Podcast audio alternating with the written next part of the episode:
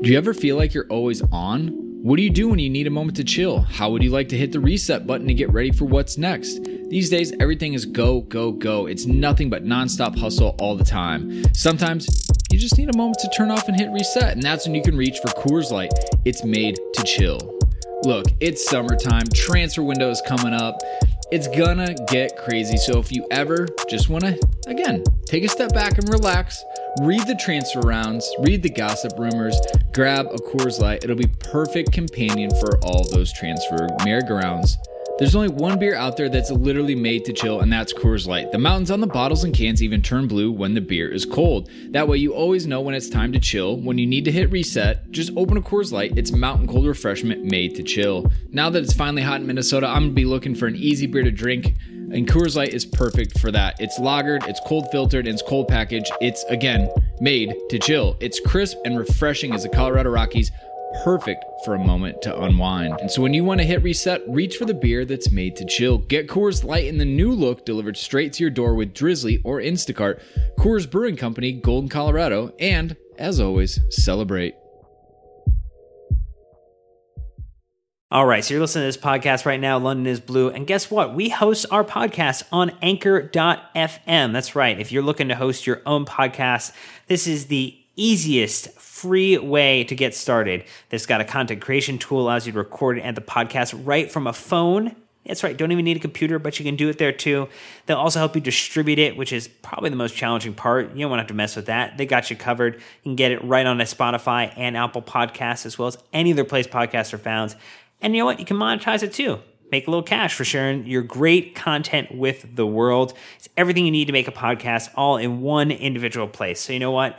Head over to your app store, download the Anchor app, or head to anchor dot f m to get started if you're ready to launch your podcast and make it happen.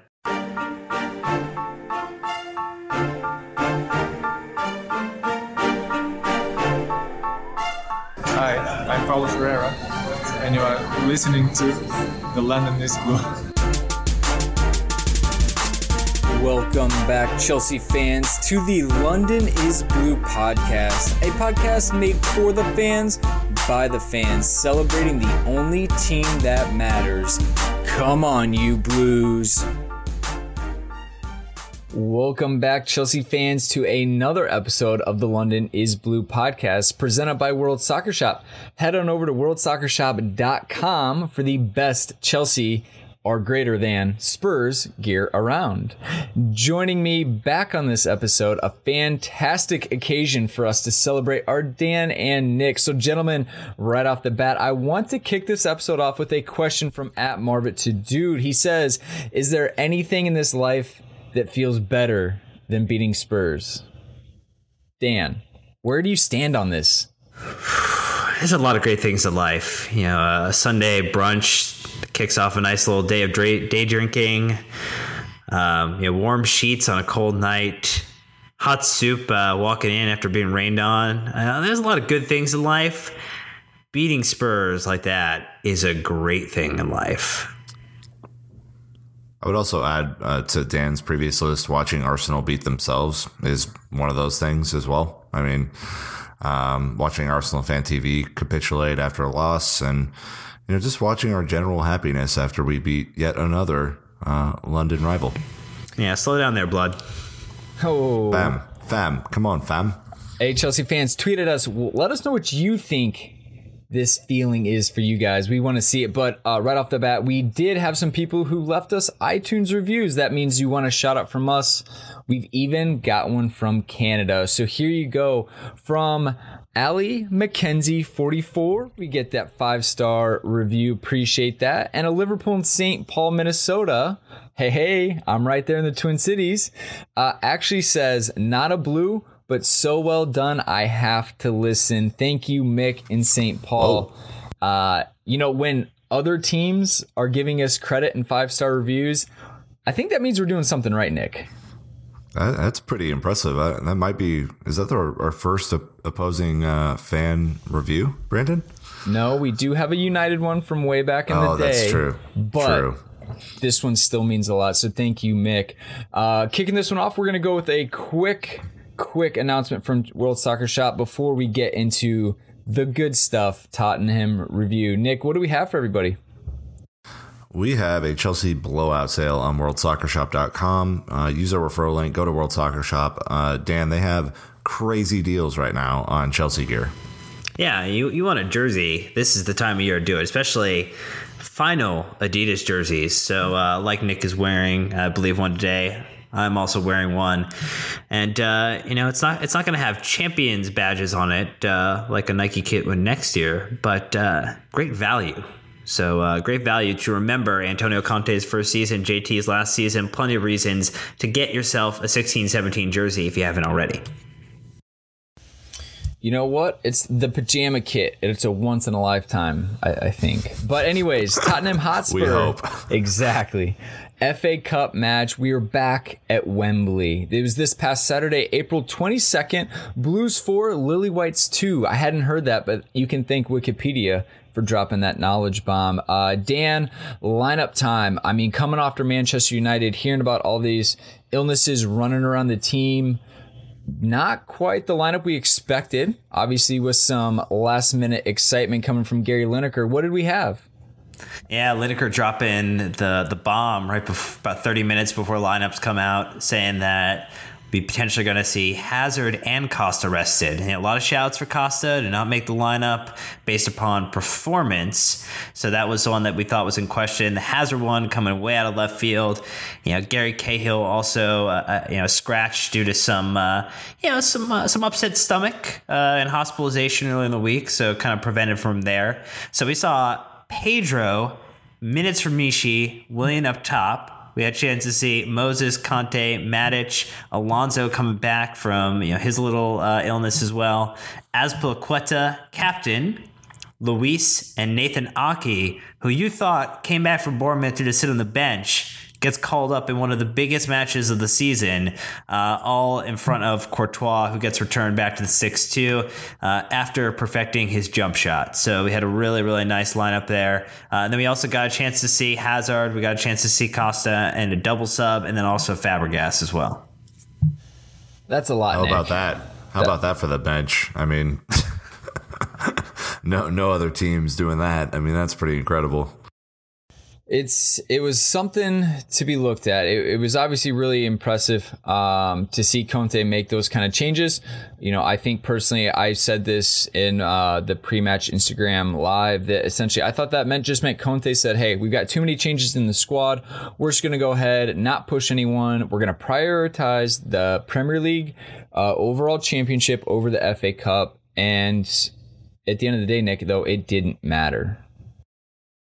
Yeah, I mean, I think, you know, we were all a little shocked. I'm, I'm looking at the lineup now. I mean, Batshuayi hadn't started since, I mean, what is it, late January or early or February?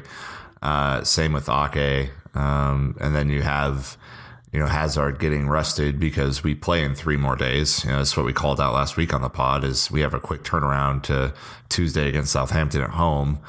Uh, so you just saw, you know, for the first time in a long time, some squad rotation and, and boy, I mean, it, a big occasion like this, Brandon, showing that much faith in a young player like Ake, a young player like Batshuayi, bringing in Willian because he hates Tottenham just like we hate Tottenham. Uh, just all three brilliant, brilliant moves from a brilliant, brilliant manager. That's not what people were saying last week, but let's go ahead and jump into the goals. Fifth minute, Pedro is chopped down by Toby Alderweireld, who might have been lucky not to be sent off. It If it wasn't the fourth minute, you know, it was a little bit wide. I get it, but a rash challenge. And thankfully from the resulting free kick, Willian steps up and curls it perfectly into the far post side netting, Nick. I mean, look at that.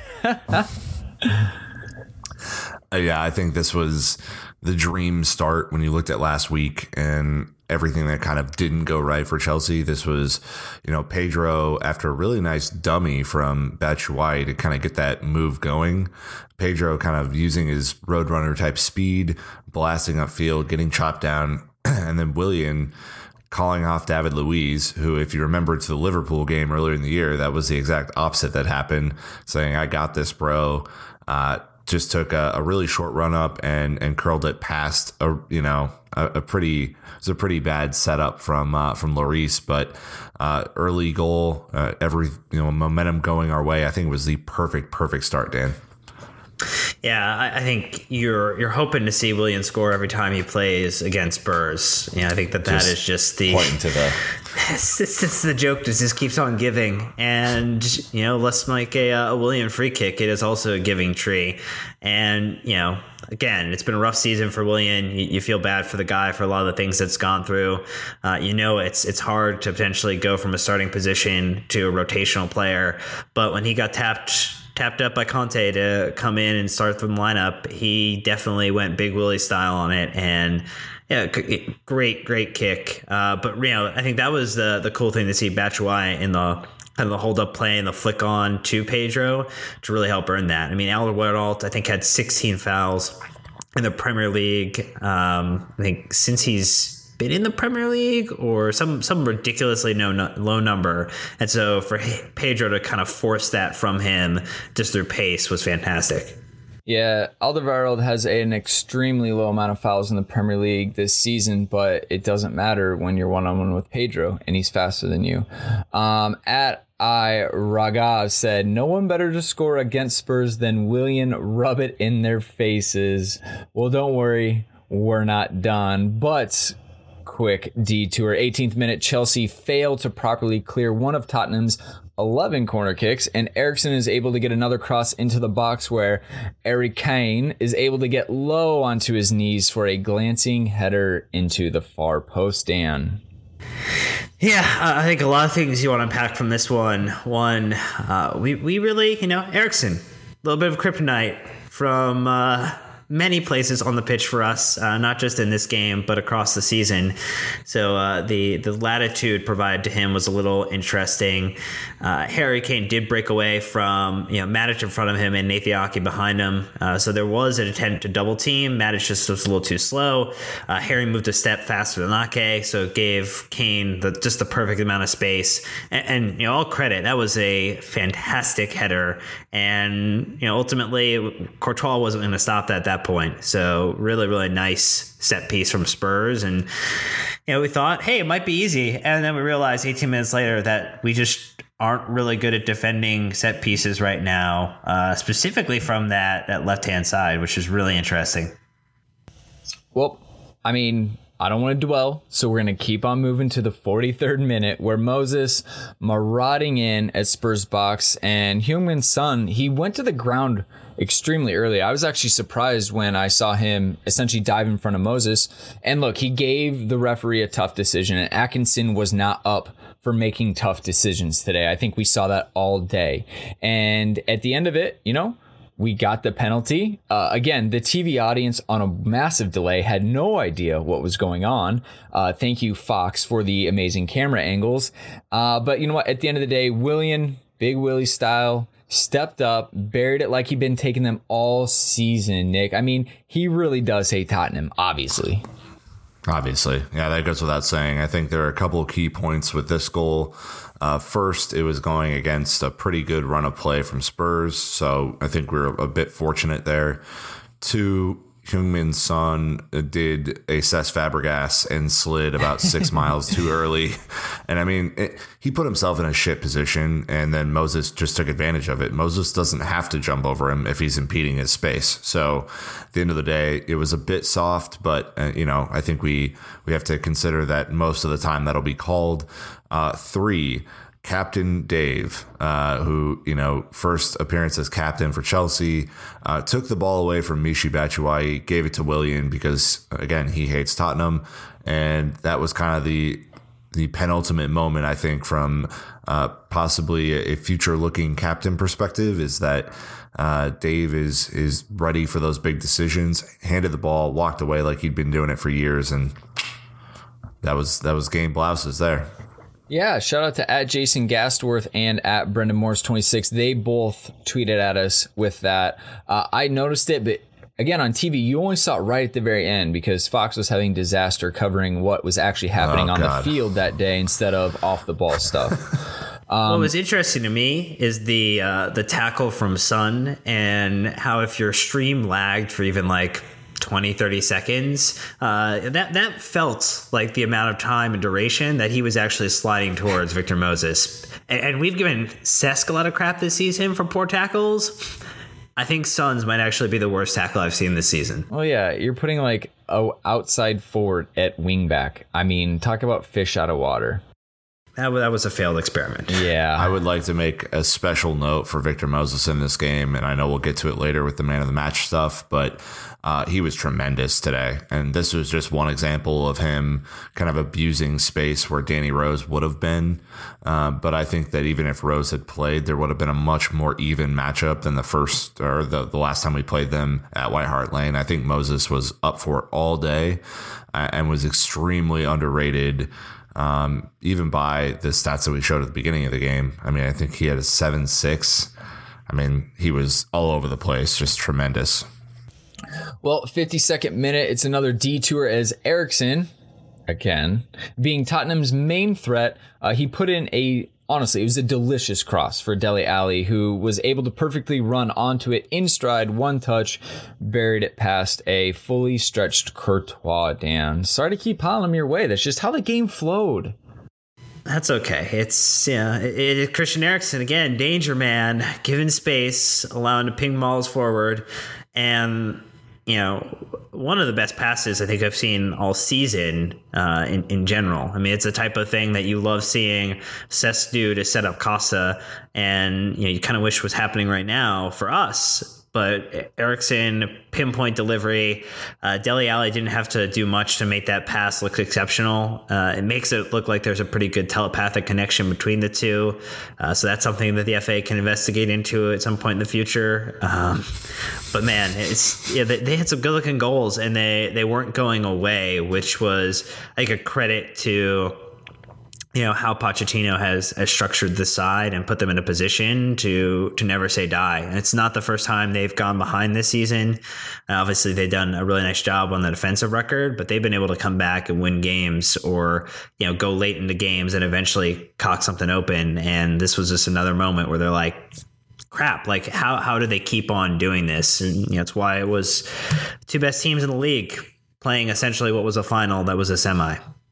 Well, about seventy-fourth minute, Chelsea finally got our first corner kick of the match. Uh, good time. Brought Fabregas on just before that. And uh, long story short, Spurs didn't clear. It dropped to the, what do they call him? The, the little Belgian? I don't know. Uh, anyways, it rolled out to Eden. He took a touch and stroked it with his left foot perfectly into the far post side netting. Nick, Lloris didn't even move. I mean, he didn't have a chance. Yeah, I think he was kind of unsighted by this. I mean, if you looked at it from like they do like the goalkeeper perspective looking out, and uh, Hazard just had to thread this through, and he did. And you know, it, it's a it's been a different kind of year for Hazard, because you know he hasn't scored um, you know kind of a, a scrappier goal like this in a while, but he really just had a chance to put it on frame. And I know usually he likes to be a little less selfish, but I'm so glad he wasn't here. Uh, I'm so glad that he actually took the shot, because he, he came on and was immediately impactful, and you knew he would be because he's been on such a good run of form, but uh, it was super, uh, super great to see him kind of just take the moment and, and just make it his. Well, eightieth minute, Dan, I've got a gift, because instead of having you talk about all the Spurs goals, I'm just going to open this up to you and say, Matic Thunderbolt, go. Fuck me. That was an exceptional goal. Oh, my God. Yeah, you remember, he, he almost won a goal of the year previously, and uh, it was only Zlatan that kept him from, uh, from winning that at this point. And, you know, He mean he's had some misfired rockets, uh, and finally his targeting system was on today, and he just hit that bar, bounced in, and Lloris is just looking like, what the hell did I just witness? Because there was no way. Uh, I think the comment was, if there were three or four goalkeepers in the box, that that ball was going anywhere but the back of the net. And I definitely loved the uh, the heart running Uh, as the celebration in the uh, Gareth Bale style was quite, quite fantastic. Just really, I mean, it was a whole ice cream sundae. You had the ice cream, you had the whipped cream, you had the sprinkles, you had the cherry on top, and you got to enjoy all of it while watching someone that you hated witnessed it and not be able to watch it because they were like lactose intolerant. They couldn't enjoy any of it. I... I think this is one of the single best goals I've ever seen scored in a Chelsea shirt. And when you look at the replay of it, it wasn't particularly, you know, menacing as a shot, but I think it just had pace on it that Lloris didn't even expect. And it almost, Brandon, hit right in the corner of the upper ninety perfectly. And I, you know, I, there's no way any keeper can save that. It was just incredible, incredible goal. The pace with what that was hit is unreal. No one's saving it. And as one caller said on TalkSport afterwards, I'm pretty sure it took some of the paint off the crossbar because that thing was on a rope. But uh, that, those are the goals. I mean, I tell you what, uh, if we're sitting at three two, Spurs have a chance, right? They can bring it back to three three. It's a ton of effort, but they've already came back twice. four two. Dead and buried, just absolutely killed it. So um, I think there's only one more thing that I'm missing, Nick, about this goal. What was the one thing? God, it, you know, the Fox Sports really sucked all day at the coverage, but they, they caught one key moment, Dan, and, and that was the Kurt Zouma reaction to the Nemanja Matic goal. Oh my God, it was it was the best, it was the best, most innocent, like holy shit kind of moment that I've I've seen from a Chelsea bench, and like Shalaba was was right next to him. Everyone's having a party at that point, but we we have a gif of it. We have memes made out of it already. Like it, it is one of those single moments, Dan, of the season where you can look back on with joy. That that is going to live for a very, very long time as a reaction image for uh, for Chelsea fans. Uh, whether it's, you know, my reaction when uh, you know Arsenal lose, my reaction when uh, you know, it's, it's the, the shock face moment for Zouma is going to become legendary. You know, he you know Vine went away, so the Zouma slide tackle is not appreciated potentially in the same way. The Zouma reaction gif, however, will live on forever. There's no doubt that it won't. Um, absolutely fantastic stuff. Zouma is such a character, and having Chalba and Terry next to him just, it made it all the better. But let's go ahead and dive into some questions. We've had enough with the goals. We've had six. It's time to move on. So we talked about this. Uh, when the lineup was announced, do you think the changes Conte made were tactical or an admission of where his priorities stand between the Premier League and F A Cup, Nick? Um, a little bit of both. Um, you know, I think that Diego was kind of the big conundrum coming into this game. What do you do with him? You know, he's not, in the last few games, he's not worked as hard. He's been, you know, more on the bad Diego side than the good Diego side. You know, Hazard has been playing basically as our, our striker in the last eight weeks and is probably getting tired of being beaten up. Uh, and then Cahill's injury was kind of forced upon him. So I think there were just some tactical things that uh, had to come into play. And I was actually surprised to see Batshuayi get in. Um, you know, I think the admission that Hazard was probably not going to play the entire t- in- entire game uh, made that, you know, kind of a forced entry because Costa's been so bad. But Uh, I think you saw a lot of young players get their get their moment, and none of them seemed out of place, Dan. Yeah, I think the the forcing of the hand due to illness, um, you know, due to a need for rotation.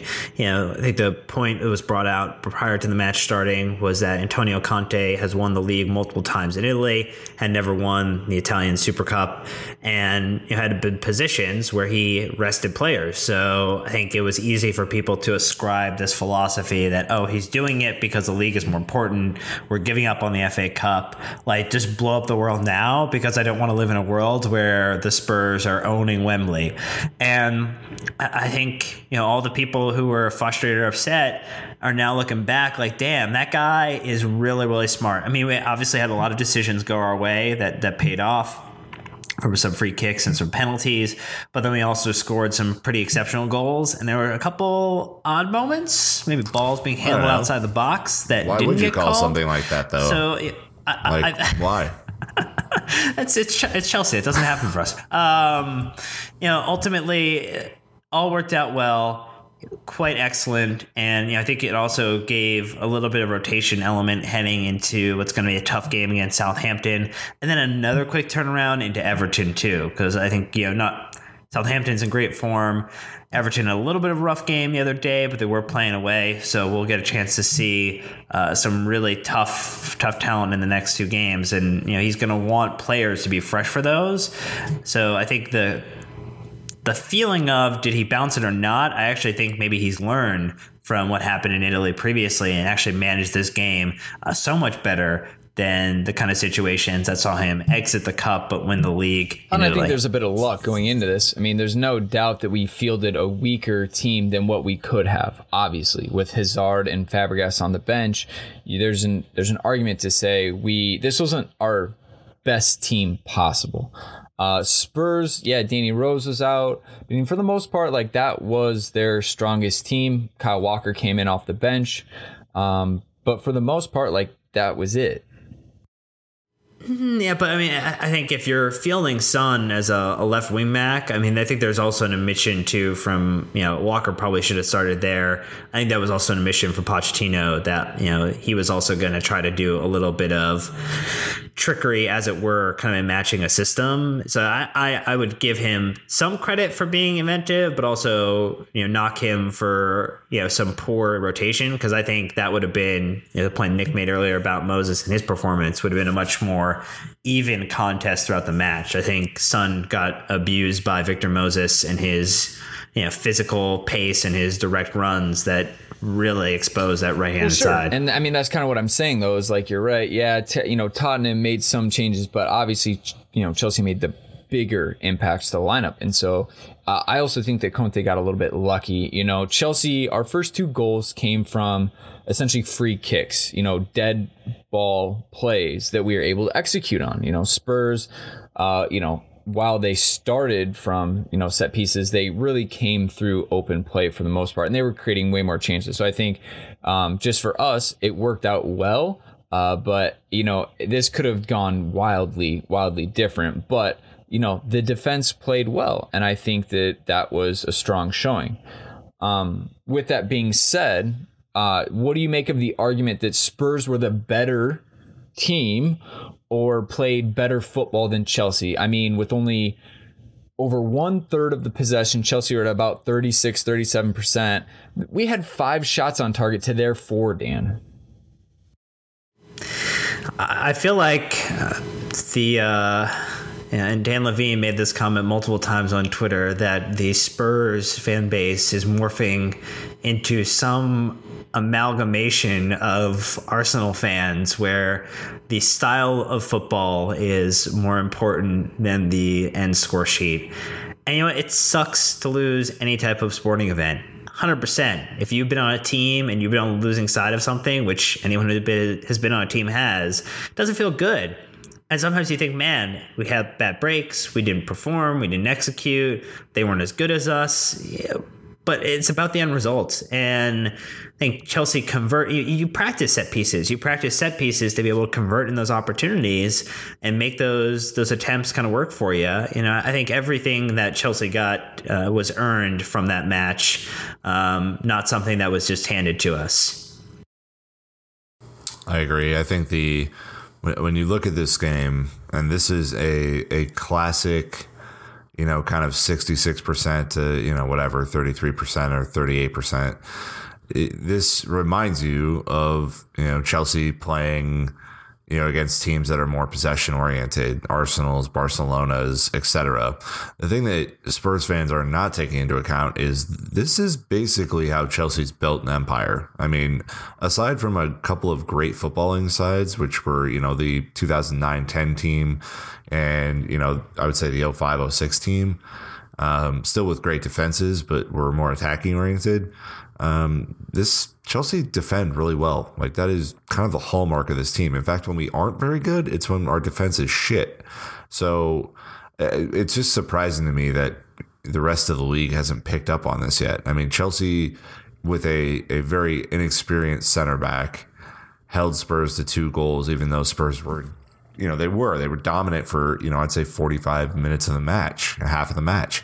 But it's all about the chances you create and, and executing those. If you're the more clinical team on the day, Dan, you, you win. And, you know, I think Spurs fans have to look at their own front line and be upset that they didn't convert more chances, because for some reason we keep giving Eriksen room on the right-hand side just above the box. And, you know, I, I tactically, I would almost have, you know, Ander Herrera'd him and put N'Golo Kante to man mark him right there, because I think that cuts off a lot of their supply. But, you know, I think it's just crazy to me that you would think that four two, we should have won that. Like, no, you shouldn't have. Uh, it's some uh, some very interesting logic, and uh, you know, it'd be a great opportunity to start looking online. You know, just go to Google. Uh, you know, just you know, philosophy classes or something. I mean, that that's that's kind of the, the if and or buts uh, versus maybe uh, some other courses that could help with your uh, you know, attachment to reality. I loved the Frank Lampard plus Alan Shearer versus Jermaine Janus. Destroy him on B B C's coverage. Obviously, Jermaine Janus starts off defending Spurs, saying, hey, guess what? uh, we are the better team. We had more possession. Like, I'm sure they're absolutely gutted. You know, Matic will never do that again. The penalty was a fluke.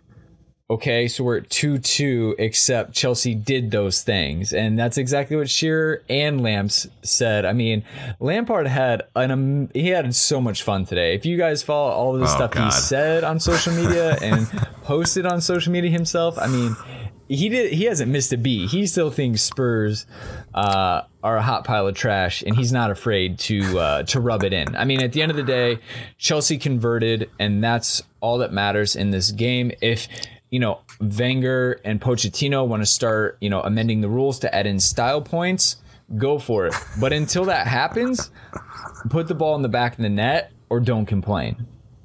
But there's uh, not style points for handshakes yet? Because I'm really like, I've been working on a couple and, you know, just, you know, just going to yeah, fax those over to the club. We're practicing for our live show. And, and I think that we're almost there, Dan. I mean, we virtually, it's a little difficult to like, you're trying to, but, you know, you get it.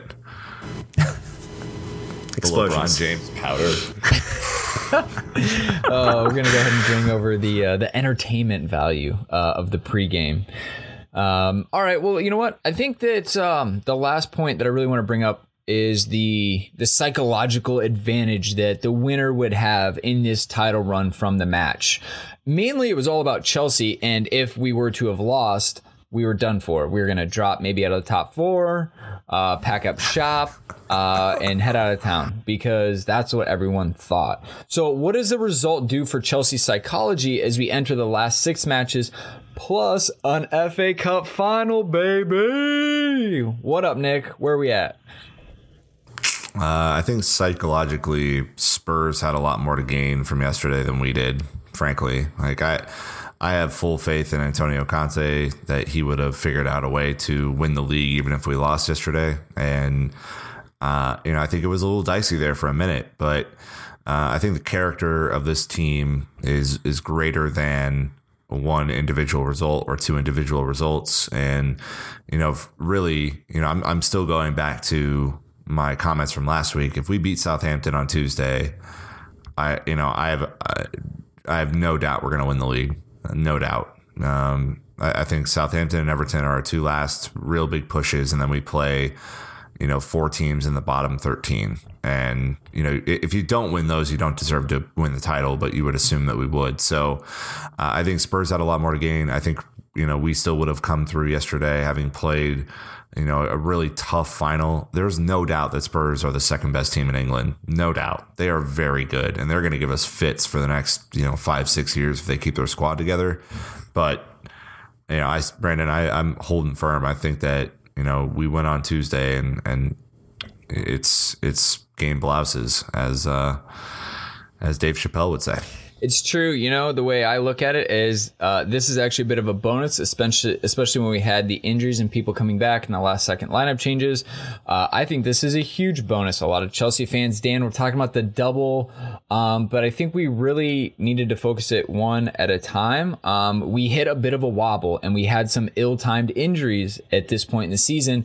And I think that being able to do both got really difficult in the last couple of weeks. But the fact that Uh, we've done what we have, it opens up the doors to everything. Yeah, I think the other point is that with the rotation of a couple players, I think it helps revitalize the thought that every player in this squad has an opportunity to play a part in a pretty historic season for the club. Uh, you know, I think there's the the trending, you know, double for J T um, hashtag that's out there, trying to, you know, remind people that, you know, there's a, a couple things going on with the club that uh, are important, are of items of note. But, you know, to Nathan Aké to know that he is going to play a critical role here, to let, you know, Michy Batshuayi know that there's an opportunity for him to make an impression still, for Willian to be fully engaged in scoring goals, for Matic, you know, who I think has been, you know, slated for, for a very long while, and to come up with a major, major goal in, you know, the biggest game of the season, you know, that there's everyone in this game show that they have the ability to help make the final push and get this team over the line and make it so that we can uh, potentially put two pieces of uh, silverware in the cupboard, which, you know, would be nice to, uh, you know, fill, keep on filling it up to, you know, add, just add a whole new cupboard. No. Yeah, I would say a, too. Not a cupboard, I wish, real quick. A cabinet. You want the showcase a, piece, not like yeah, under the yeah. sink. I just want to clarify. Glass. We're on the same page here. I, I wish we had a heat map for Twitter hate on Nemanja Matic for the first half of the game versus the second half of it the game. It would cover this much. Uh, it, like, guys, our our Twitter. I'm I'm speaking directly to our Twitter followers right now. Please don't jump the gun on hating people. Like, if if you know, let's say that Courtois lets, you know, a goal go through his legs and doesn't stop it on purpose in the last ninety seconds of a match, like, free for all, go for it. But like, Nemanja Matic is a different kind of player. He's not always been great this season, but I think in disrupting other teams' play and, and the way he breaks up lanes and creates, he does, he has six assists this year. Like, let's not jump the gun too much. He has been uh, a a really good servant to the club this year. I think has rebounded a lot from his, you know, really down year he had last year. But man, like, if we had a heat map, there would be a lot of embarrassed folks out there right now. Well, I think what's really cool is you watched uh, the front three pushing forward and the quality of play they had. It really allowed Matic and Conte to focus on Wanyama and Dembele, and you did not hear, you know, other than seeing Wanyama and uh, Nat, or sorry, Dembele and National Hug Day, uh, you know, moment in the box. Uh, you really didn't hear their names too often throughout the match, and that was the impact of Conte and Matic's pairing. When we saw Cesc and Conte earlier versus Spurs, there was no physicality in that midfield to handle those two, you know, giant athletes, and that would have been really, really difficult if we had started Cesc. I think actually that was a perfect pick from Conte, even though there are plenty of people who refer to him as the our Serbian tree. uh, he's tall, he's lanky, he's got long arms, and he uh, also can score a pretty good goal with those roots. So uh, sorry about that. His uh, heart celebration, Brandon, was like much more intimidating than uh, Gareth. Yeah. Oh man, it was it was like a jagged heart, and he also had like a steely look on his. You know, I, I'm I'm not sure that that celebration didn't actually hit someone in the face in the stance. It was actually him saying, "This is what I'm going to rip out of you." This is a foreshadow of what's to come, Spurs. Like, boom, boom, your heart boom, is just boom, boom, been boom, boom. crushed, and it was by me. He's acknowledging responsibility for what happened. Um, all right, well, let's go ahead and kind of segue this one, because I want to bring back the one-word segment and say Nemanja Matic's goal makes you feel blank. I mean, this was, as we talked about, goal of the season, thunderbolt, like momentum changer, huge, huge, huge for Chelsea. Uh, one word, how did it make you feel, Dan? I'm going to go phrase. Um I'm just going to say dead inside, because I, I must be in heaven, because that goal was Like that, th- nothing's better than that. It was supposed to be a dream. All right. Uh, Nick, apparently we have completely opened this up to whatever you want. uh, then I'm going to use a Men in Blazers phrase, and it's it gave me the thickening. So. All right. Yep. Um, penis, penis jokes on the show. All right. Well, I'm going to just say uh, his goal made me feel... Um, I don't know. We just started throwing beers at the bar. Like, I'm sorry. There, it was undescri- indescribable. Like, motion was just bursting out of the seams. There were two Tottenham fans, maybe three, um, at Brits. Uh, and they got pretty quiet at the end of the game, obviously. They were a little chirpy towards the beginning.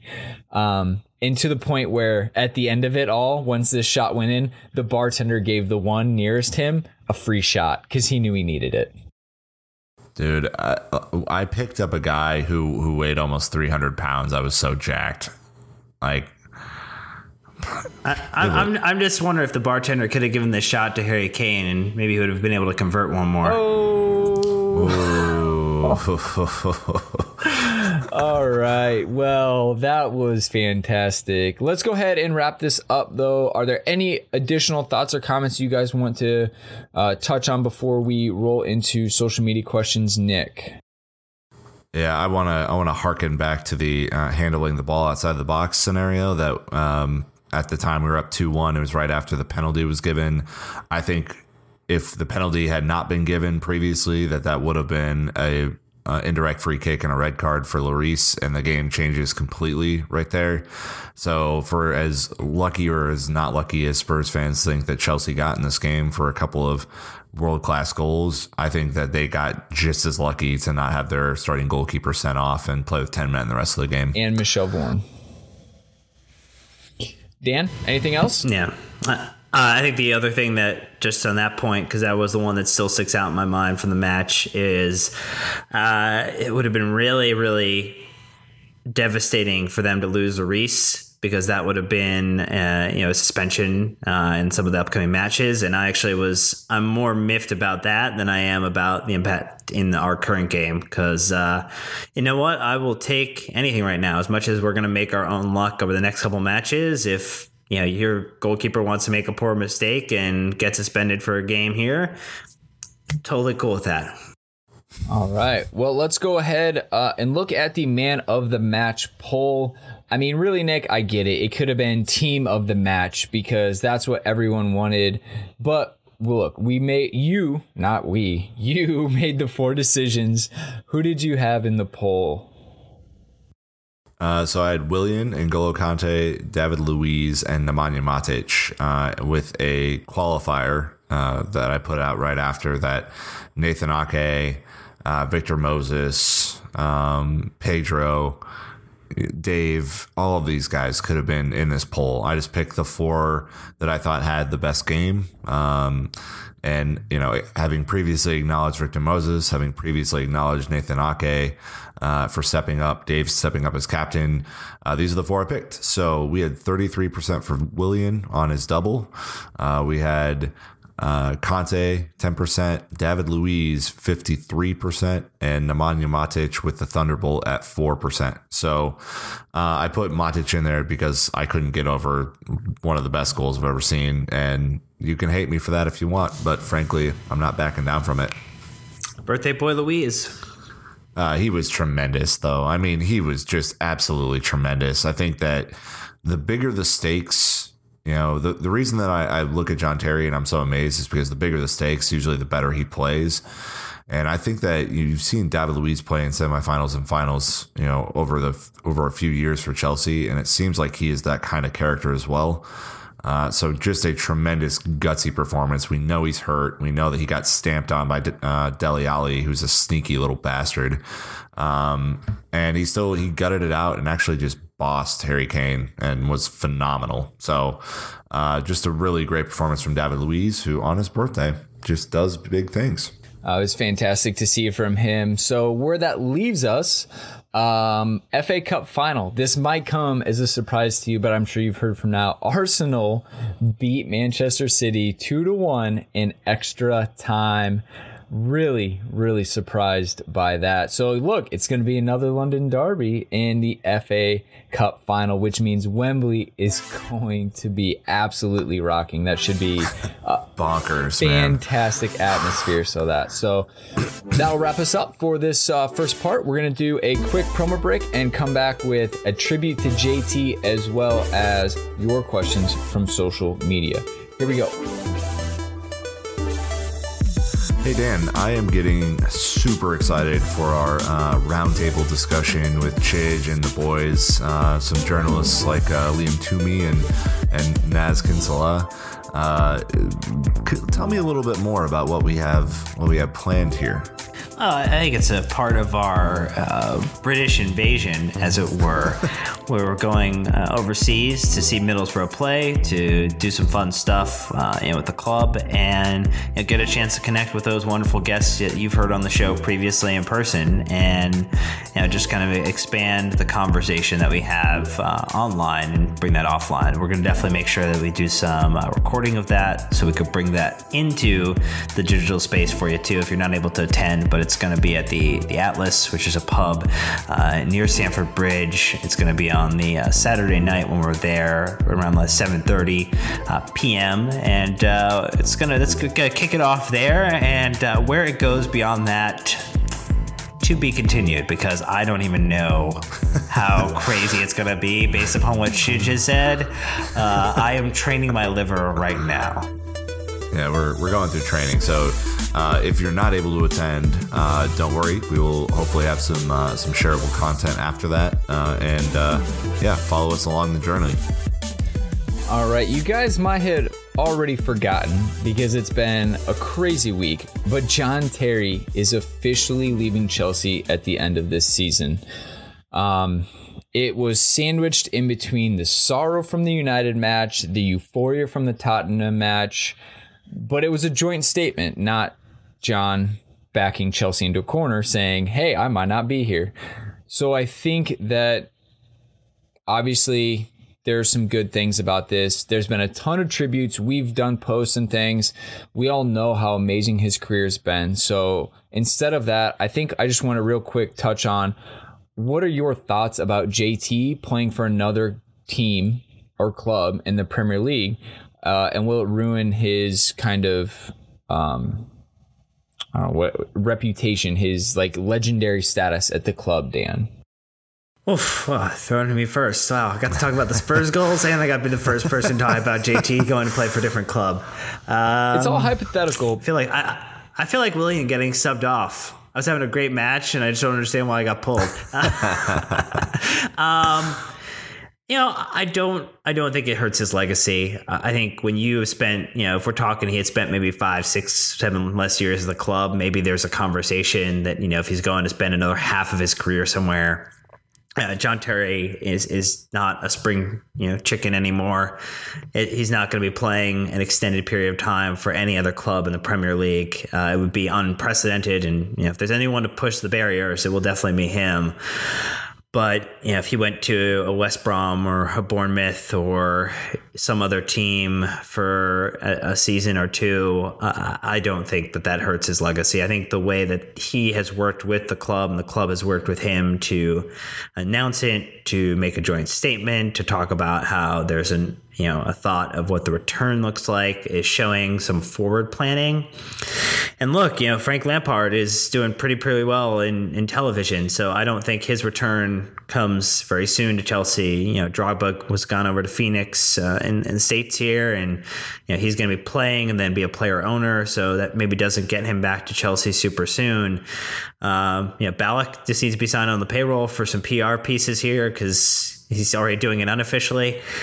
But there was a bunch of legends that are slowly leaving the club and keeping that mentality around and that winning spirit and, and what the connection is between Chelsea and the club with the players and the relationship with the fans is, is essential. And I think no one has embodied that better than John Terry. And I think it's going to be really hard to manufacture that. I, I think the person who's helping to do that the most right now is actually Antonio Conte. And you hear the way he talks about it in the press conferences about the supporters and the fans and how it's for them. And it's something that we do together, and the relationship he's crafting, I think, is going to help that permeate throughout the entire team. But there's no doubt that, uh, man, it's going to, it's going to suck to say goodbye. It, it always does. And you just hope he doesn't continue goal scoring against us, uh, because he definitely likes to knock one in here or there. Nick, legacy tarnished, or you're just like another step in his career he's given too much to ever dent that? Nah, I mean, there's no way he can dent it. I mean, th- this scenario is, you know, essentially how I feel about it is the club saying goodbye and John accepting it this time. You know, he he's uh, held on, I think, longer than a lot of media and, and fans have thought. Um And, you know, if, if it's truly the club saying, hey, you know, we, we need to inject some youth here. We need to get younger. We need to buy for this position. And we don't think that you have thirty-eight games in you, then I have no issue with him going to another Premier League side. I mean, it's his career. So as long as he's, he's not forcing his way out or, you know, leaves on bad terms, he, he can't. He can't ever have a tarnished legacy with Chelsea fans. I mean, he's just been too integral to success. Um, you know, I said this on the on the fan cast um, on Tuesday because they they, uh, they recorded a day late and got to kind of break that news. Um, it, it's it's a weird scenario because he is, you know, I think for us and a lot of fans who have joined kind of this bandwagon in, in recent years, he's he is the guy. You know, he's. He's the guy that we all kind of grew up with and most Chelsea fans can relate to the best. And, you know, I, I think that for him, it's going to be incredibly difficult to leave. But if he still has games in him, you know, don't retire until your body tells you you have to retire. You know, it, I think that is the, the kind of the key point here is we we always want to retire people quicker than they than they want to retire. Uh, the the fans are like, well, he can't play thirty-eight games, so take him out to pasture and uh, you know, let's let's see someone new. Uh, he can still add value to a Premier League team or to a Chinese league team or to, you know, wherever. So uh, best of luck to you, John. Uh, fantastic, fantastic servant to the club, and uh, we'll see you hopefully uh, in the coaching box someday. So at the end of it all, I'm just happy he's going to get the hero send-off that he deserves. It's not going to be, you know, oh, by the way, we're going to handle this in the summer. So I'm excited to kind of see him be able to receive all of the love and warm reception that he absolutely deserves. Lap of honor, the whole nine yards. Um, okay. Transitioning emotionally, bring it back, because uh, we do have some questions from social media about this match. Uh, at Timothy Penny tweeted at us, says, after today, do you think Michy gave any indication that he could replace Costa? According to Timothy, says he doesn't think so. And we had a couple other questions related to the Michy topic, uh, Dan. So again, do you think Michy showed that he's got potential to play for Chelsea? Uh, is he going to bump Costa? Um Do you think Conte is going to trust him more going forward in the last six matches? Um, well, I think if we secure the league um, with games to spare, he will start those games. I think that is a... like just peering into the future. I think what we saw from Michy in this game, which we hadn't seen necessarily in some of the prior games, was good hold-up play, especially later in the second half before he got subbed. He was really causing a problem for the back three, um, getting the ball, holding it up, being able to distribute it out. You know, maybe not always making the forward run, you know, but if you're trying to compare him to Diego Costa, who's had a chance to, you know, give defenders night terrors in the Premier League for three years, versus Michy, who's played, you know, just over one hundred minutes now in the Premier League. Yeah, I'm not expecting him to, you know, make people quiver in their boots just yet. Uh, I think what he did do was he was spatially aware in a way that Costa hasn't been recently. You know, some of the the intelligent runs in, and I think that that's tactical, that's training. That those are things that come from, you know, a conversation with a manager and understanding his style and his philosophy and working with him. Uh, I think. you know, I said last week, I thought, you know, Michy goes on loan next season. Um, you know, maybe, maybe that doesn't happen if he gets an opportunity to convince. I think it's uh, transitioning from minutes to Michy for goals for Michy, because uh, that's the next part he needs to add on. And as much as I respect Dave for the, uh, the picking up the ball and giving it to Willian, uh, you know, any, any type of goal, even if it was a penalty, would have been a great little boost for Michy. So uh, hopefully he gets a chance to add one Premier League goal to his total here in the uh, in the final moments of the season. Yeah, the penalty in the F A Cup semifinal is a little different than the latter round, you know, the previous rounds in the F A Cup when he did get to take them. Uh, but shout out to at D R C two six three three oh five, at Nels Johnson two, and at Hazard Field also asking questions about Michy. Um, Nick, how about this one from at E Chaps nine oh eight says, better result today or in the five one in two thousand twelve? And just to put it in context, two thousand twelve is the season that Spurs were in the top four all season. Chelsea uh, were a little bit farther down and ended up knocking them out of the Champions League after we won it. Oh, man. Uh, I love that five one so much, because it, it was just it was just like the culmination of all this built up, like, anxiety that you had, and just let it go. I mean, it was that was the day I thought we had a chance in the Champions League final. Um, you know, it's just a tremendous thing. I would say that this Spurs team is way better than that team in twenty twelve, so this might be the better result. But I have such fond memories for five one that I'm going to go with the five one. Carlo Cudicini doesn't have fond memories of that match. He does not. No, I think I think it has to be viewed in the context of uh, the last day of the season and, and where we end, because I, I think that there's a asterisk on this. And as long as we go on to win the league, um, that makes the four two uh, even that much sweeter. Uh, at the Conte Roll One says, what do you make of Ake's performance, Dan? Thumbs up. You know, I, I think uh, there were a couple people calling for a ten out of ten, which I think is a, is a little generous. A little much, yeah. Uh, but what I, so a couple things I liked. Uh, slide tackling was fantastic. The one on Dele Alli where they were crying for a penalty, where he made perfect contact with the ball, was excellent. The hair, amazing. uh, signing up, sure. That probably had to be part of the, you know, commitment, is that Aké starts a certain number of games, because you want to be able to say, hey, those lovely locks, uh, they are uh, not going to sweat under pressure. Sponsored by Sure. Um, yep. You also enjoy the fact that he was playing the ball forward uh, and doing so in a way that actually connected the ball to someone who could make a second pass. Uh, I think the distribution from the back three has been a little suspect at times.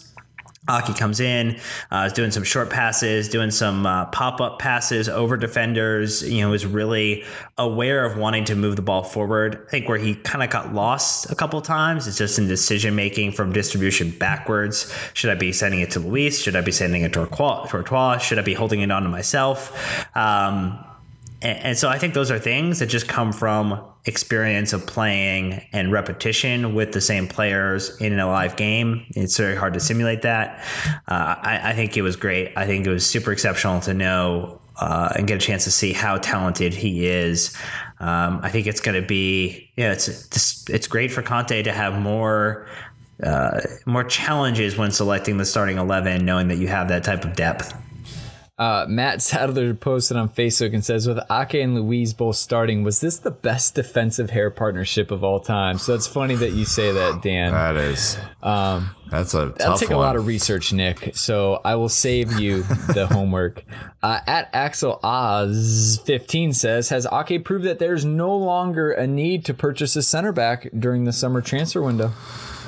Oh, boy, I mean, what a uh, – first of all, just want to give him props. I mean, what a great performance from him in a really tough uh, pressure situation, um, sponsored by Sure.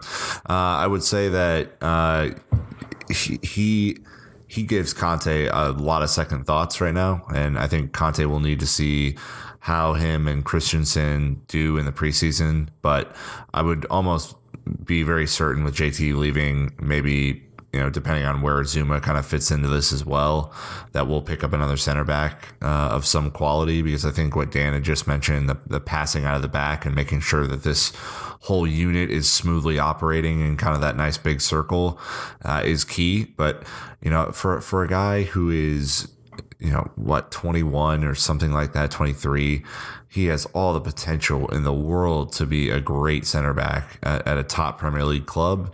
Uh, we just hope that club is Chelsea, because, you know, I think you know, Spurs might have even been a bit surprised with his athleticism. You know, he doesn't look super big or bulky. He can keep people off the ball really well. He can pass forward really well. I think that him and Alonso, as the game went on, developed more of a partnership, which was good. And then, you know, I think the last part is he's phenomenal in the air. Um, he's not six four or six five like Van Dijk is, but he's he can get up. So all those things being said, I think that Cahill has a lot to worry about uh, going forward, because uh, from what I saw yesterday, he's he's the future. Uh, next one from at Stunaway says, Aspie future captain, question mark. Dan, I mean, dude showed some promise today, even had a little... little video message for everyone after the game saying like what a huge important day was for him to be able to finally wear the captain's armband for Chelsea. Yeah, committed long term uh, through the club earlier this season. Uh, still, you know, you know, you know, young in comparison. Um, to some of the other players in the club, understands the winning mentality, understands what, what it means to be Chelsea. Um, and, you know, you, you don't necessarily see it, right? You're like, oh, you're so so soft-spoken, so humble. But, I mean, yeah, he he is a leader on that pitch all the time. Yeah, I think the only other shout, you know, it'd be David Luiz. You know, I think if you're looking at who the next captain needs to be on the team, uh, I, I think you could go either way between those two guys, and you're not choosing someone. Um, you're not you're not making a bad choice. So I think what probably ends up happening is it's something like, you know, Azpilicueta, Luiz, captain, co-captain, or vice captain next season, um, because they they're, they're both they're both giants. Do you think he's going to strip Cahill of the vice captaincy and just go two brand new people? If Cahill is not a starter, uh, I guess the question is, does he become like the John Terry club captain kind of thing? And do we then move on to Azpilicueta or Luiz being the on-the-pitch captain? Yeah, I, I would you know say it depends on kind of Cahill's long-term future. You know, if, if he only has a couple of years left, you know, you might look to Dave, who's younger, as you know, kind of a longer-term captain. So, I mean, it really just depends on Cahill. All right. Well, thank you for all of your questions. As always, we appreciate getting them. If you missed yours this week, send us another one next week. Tweet, Instagram, Facebook, or email us. But that'll wrap up part two. We're going to head into the Southampton preview right after this message from World Soccer Shop. Here we go. So the, the third promo break, Dan, is all about following our friends World Soccer Shop on social media. Can you maybe display which channels we would need our followers to follow them? Oh, they have Instagram, they have Facebook, they have Twitter, World Soccer Shop. It's really cool, especially this type of time of the year. I mean, new kits mm-hmm. are coming out. Uh, you want to see how ugly, you know, the kits are going to be for Arsenal. How how you know how how many nipples may or may not pierce through them. You're going to want to see, you know, how terrible uh, maybe some of the, you know, Man United shirts are going to be with that awful Chevy logo on front. And you're going to want a chance to see how, how beautiful that new Chelsea kit's going to be with Nike and that wonderful blue. So, you know, just follow World Soccer Shop on all those platforms and you'll probably see it before anyone else. Also to note, as we head into part three, it'll be the first chance to buy them as well, which is what we all want as we head into the summer tour. But guys, girls, listeners, Southampton time, quick turnaround in the Premier League. We're going to be at Stamford Bridge, thankfully, and it's this coming Tuesday, April twenty-fifth. As you look at the form guide, Chelsea, yeah, right, you know?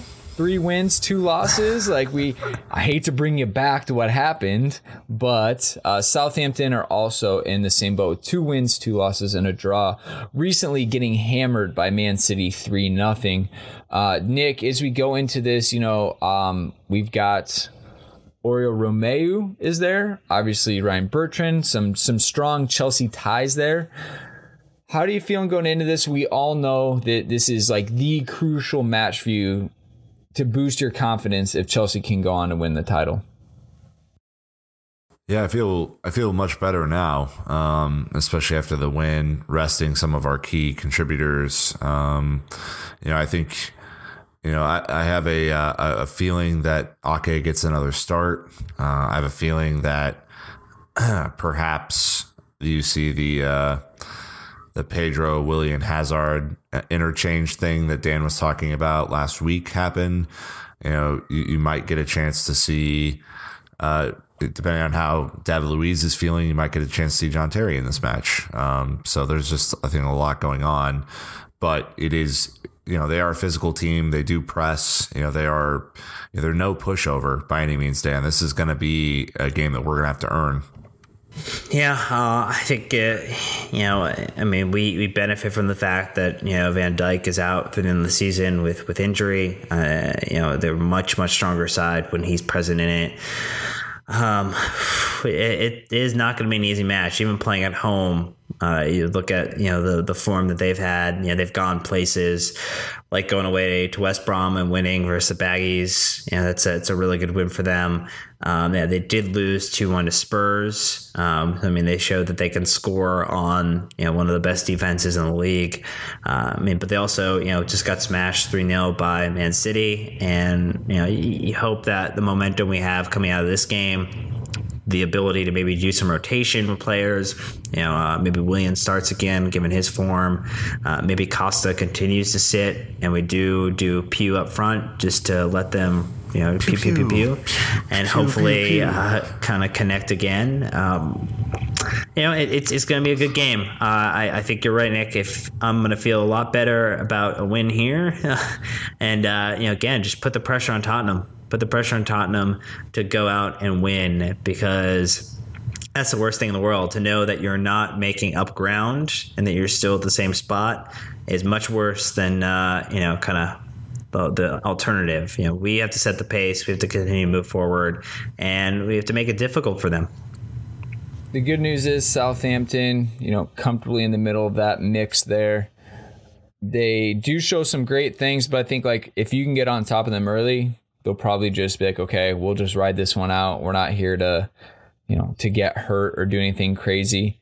Um, so I think that that's good, obviously, uh, as we enter into it. But, you know, they do have some danger. Gabbiadini has came in, been great.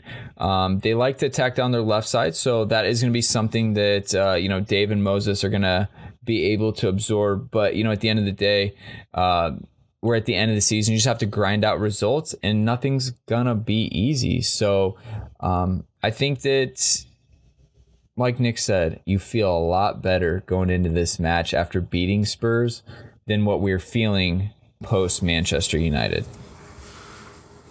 Yep, pretty much. Because, I mean, then we have Everton after, which, you know, I think we all kind of earmarked last week as, as potentially a, a trip-up situation. So you definitely want this one to ensure that you still have the breathing room next week, or, yeah, next uh, weekend to uh, to possibly not play your best. And as it stands, Chelsea play Tuesday, Spurs plays Wednesday. So, again, if we push uh, the, you know, the three points across the line, not only that, uh, Spurs play Palace on Wednesday. Palace just came from behind to beat Liverpool two one today. They now are just taking scalps right now. It's it's amazing what Crystal Palace are doing. Again, backs against the wall, Big Sam style, you know, smash mouth, Benteke, um, Wilfred Zaha, punch in. I mean, they're just going at teams. So keep that in mind. Yeah, they have... They have uh, three wins, uh, a draw and a loss in the last five. And, you know, uh, one of those, uh, two of those wins have come against top four sides in Chelsea and Liverpool. Um, and they also beat Arsenal, which typically would be a top four side, too. So, you know, they are, they are showing that they can disrupt some plans. And, you know, you look at what Sakho's been able to do for them defensively. Uh, that is not going to be as easy a game, I think, as Spurs might believe it to be. So I'm I'm really hoping uh, Big Sam, you did a number on us. Just keep on doing numbers the rest of the season, man. That would help us out immensely. But I think that's a wrap for this episode, Chelsea fans. Thank you so much for joining and listening. It has been a blast. We're going to go ahead and do our final thoughts and get on out of here. So, Nick, sir, what do you have? I uh, just want to shout out the Chelsea Fancast for having me on last week. If you haven't listened, go take a listen. Uh, it was it was a great experience. Hopefully, we can get Dan or Brandon on the show and, and start to uh, to fill fill out their guest list a little bit. Um, and then you know, just a, a big shout out to Axel Tours. We're going to start finalizing our trip agenda here uh, this week, and we'll have that up for for public knowledge as to kind of where we're going to be and when we're going to be there. So uh, if you live over in the U K and and you want to come hang out, there should be plenty of opportunity to do so. And you know, from what we see on Google Maps, there are plenty of pubs around our area that we're going to be uh we're going to be uh, possibly having drinks in, so uh, more than welcome to join, Dan. Yeah, uh drinking will be mandatory. Um, unfortunately, Nick, I'm not sure we will be welcome on the Fancast. I'm not sure if you know this. We listened and we heard that you're Chidge's favorite, so yeah yeah it's so true. Sorry, guys. Dan, what about you? Final thought time. Yeah, I'm just wondering if uh, Nick's going to hand in his transfer request form at the end of the season for some move. oh, they, they can't um, afford me, Dan. They cannot afford me. Yeah, those three hundred thousand uh, pound a week uh, contracts are pretty hefty. Um, I'm excited we're playing Arsenal in the F A Cup final. I'm super stoked about an opportunity to notch one more back in. You know, I think we uh, didn't get the chance to do a three. You know, three-peat on United, so we lost that opportunity. Getting a chance to get a second win against Arsenal this season, especially after the loss that happened early in the season, would be quite wonderful. I just think if we beat them, though, uh, Wenger's not going to have a contract. So uh, mm-hmm. um, unless they announce it like this weekend, like or you know this week, just announce the the transfer extension, get fans really disappointed. And go from there. Um, but yeah, F A Cup final, fantastic. Uh, bravo, Antonio Conte, masterclass with his substitutions and rotations at the end of the season. My final shout out is just to go ahead and head on over to YouTube. This is the first time that any of us have done this, but I did a match day vlog. We went to Brits. We chanted at the two Spurs fans. It was an awesome time at the Twin Cities Blues, but especially if you're a fan not from the U S or maybe just outside the U K, and what it's like for those of us who can't go to Stamford Bridge week in, week out. Uh, we here's a little glimpse into the life of us just hanging out. Uh, I know it's an American thing. We're all kitted out. We wear jerseys, but that's how people know. And uh, it was a ton of fun hanging out at Brits with the Twin Cities Blues and the T C Blue Lions. Give you a shout out, T J. T J. So that's a wrap for us this week. Thank you so much, Chelsea fans, for listening. As always, you are amazing. Chelsea four, Tottenham two. Until next time, Chelsea fans, keep the blue flag flying high. All right, Chelsea fans, that is a wrap for this week. Don't panic, though, as we'll be back after Chelsea's next match. So to be sure you don't miss it, subscribe on iTunes and follow us on Twitter at London Blue Pod. Until next time, Chelsea fans, keep the blue flag flying high.